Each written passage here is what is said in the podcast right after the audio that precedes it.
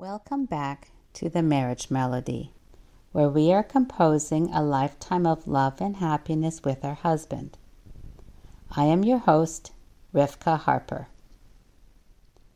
The last homework was to find a way to spend just one minute a day, that's only 60 seconds, with your husband to take the time to say hi and re- to reconnect and let him know that despite the busy schedules you both have, he means the world to you. Or, if that was not going to work out, to write a little appreciation or thank you or love note to him every day. So, how did it work out? Were you able to make one of those happen at least a few times this week? Don't get upset with yourself if it did not go as planned. If you forgot, then just take the time to try again. You know, you can set an alarm for yourself on your phone to help you remember. Just make sure it is at a time that is probably a good time. You can write several appreciation notes ahead of time and then you just have to dish them out each day. Get creative and find what works for you. If you were able to get that one minute time with your husband, how did it work out? Did it seem to make him happy? Or perhaps he was unsure of what to make of the whole thing. Did he think you were trying to butter him up about something? If he seemed to like it, then keep going. It is obviously doing something good. If he is one that seems unsure of what you are doing, don't worry. Just keep with it. Depending on what kind of relationship the two of you have, it might take some time for him to realize that you really just want to reconnect. Keep trying it out for another three or four weeks and then check back in. If your relationship is not so smooth to start with, it will take time to change things around. Change is not easy, and even when you change, it can take a while for your husband to realize you have changed. And even then, he might need you to gently show him that you have changed. There is nothing wrong with him, and there is nothing wrong with you. If the two of you have not spent any connecting time together in a while, if you spend a minute here and a minute there with him, it may not compute. The well is so dry that even if there are a few drops of rain, the well still appears dry. There needs to be a lot of rain for it to show that the well is no longer dry. The same for our marriage. If your well is dry, you need to spend many one minute times to begin to fill it up. But don't get dejected. You can fill the well up. You can reconnect with your husband.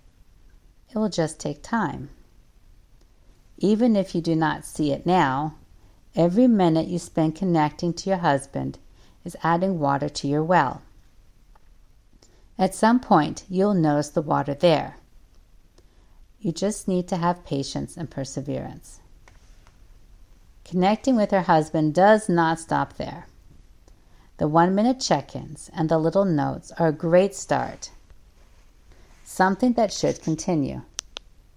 However, there's only so much one can put into 60 seconds or on a small piece of paper.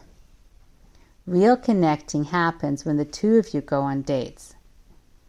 Just because you got married does not mean the dates should stop. In fact, it is because you got married that the dates should continue. And no, a date does not mean you have to go out to eat. A date is an amount of time that you and your husband spend together, just the two of you. It is a time away from distractions, whether it be children, phones, your computer, work, etc. It is a time for the two of you to just talk to each other and enjoy each other's company. It is not a time to talk about issues of any sort. Those discussions are also needed, but they are not dates. This is a time to catch up upon how each other is doing, a time to talk about goals and hobbies and dreams. It should be a happy experience. When you decide to go on a date, where and for how long it is for is for the two of you to decide. And again, be creative. Dates can take on many forms. I remember when we bought the home we are currently living in. We did a lot of the renovations ourselves, and as such, would make many, many trips to Home Depot. My husband was working during the day, and since I homeschooled, it was our four boys and myself doing a lot of the work during the day. On one particular day, I had made at least four trips to Home Depot and needed to go out yet again. I was a bit tired, to say the least, when my husband came home. I asked him if he would come to Home Depot with me, frankly, because I just didn't want to drive anymore. As we left the driveway and started on our 1.1 mile trip, I sat there in the passenger seat and, for some unknown reason, said, Thank you for the date. He looked at me very strange and said, We are just going to the hardware store. And to that I responded, Yes, I know. Thank you for the date. I will tell you that that trip to the hardware store was very different. Knowing that we were now on a date to the hardware store made the experience unique. Did we do anything different than we would have done? No. We still went and picked up the item I needed and went home. Somehow, just calling it a date reframed both of our minds and turned the trip from one of dread to one of happiness. We both felt it. Since then, we have a habit of regularly turning many things into dates. A drive to the grocery store or some other errand, even just a walk out to the mailbox is often turned into a date. Though I will tell you that the dates we prefer not to have are the ones to the hospital. When my husband was in the hospital once, I told him that of course I would go on a date with him there, though I definitely prefer other venues. The great part of these kinds of dates is that is doing something we are already doing, and we do not have to try to carve out extra time. We get two for the price of one. Not only do we get the errand done, or whatever else we are doing, we are spending time together doing it. By reframing our mind, it opens up the feelings of love for the other person and can get some wonderful connecting time in. It never fails to put a smile on both of our faces. And who can resist not going on a date when our husband asks us? My, recently, my husband was going outside to the mailbox and he looked at me and asked if I wanted to go on a date to the mailbox with him. Honestly, if he had just asked if I wanted to go out there with him, I would have politely declined. But when he worded it as a date, I felt I could not resist and happily went out. And we always remembered to thank each other for the date afterwards. Now, don't get me wrong, it is always nice to go on a traditional date, whether to a restaurant, a nice drive, a walk in a park, or even the mall, which is great when it gets too hot or too cold to want to be outside. I'm just pointing out there are many other ways to be together and to connect. You just have to be creative. And yes, I know I have said that before, but really, that is what it is all about. We are all different. Our husbands are all different. And we each have a unique relationship with our husband. What works for one couple may not work for another.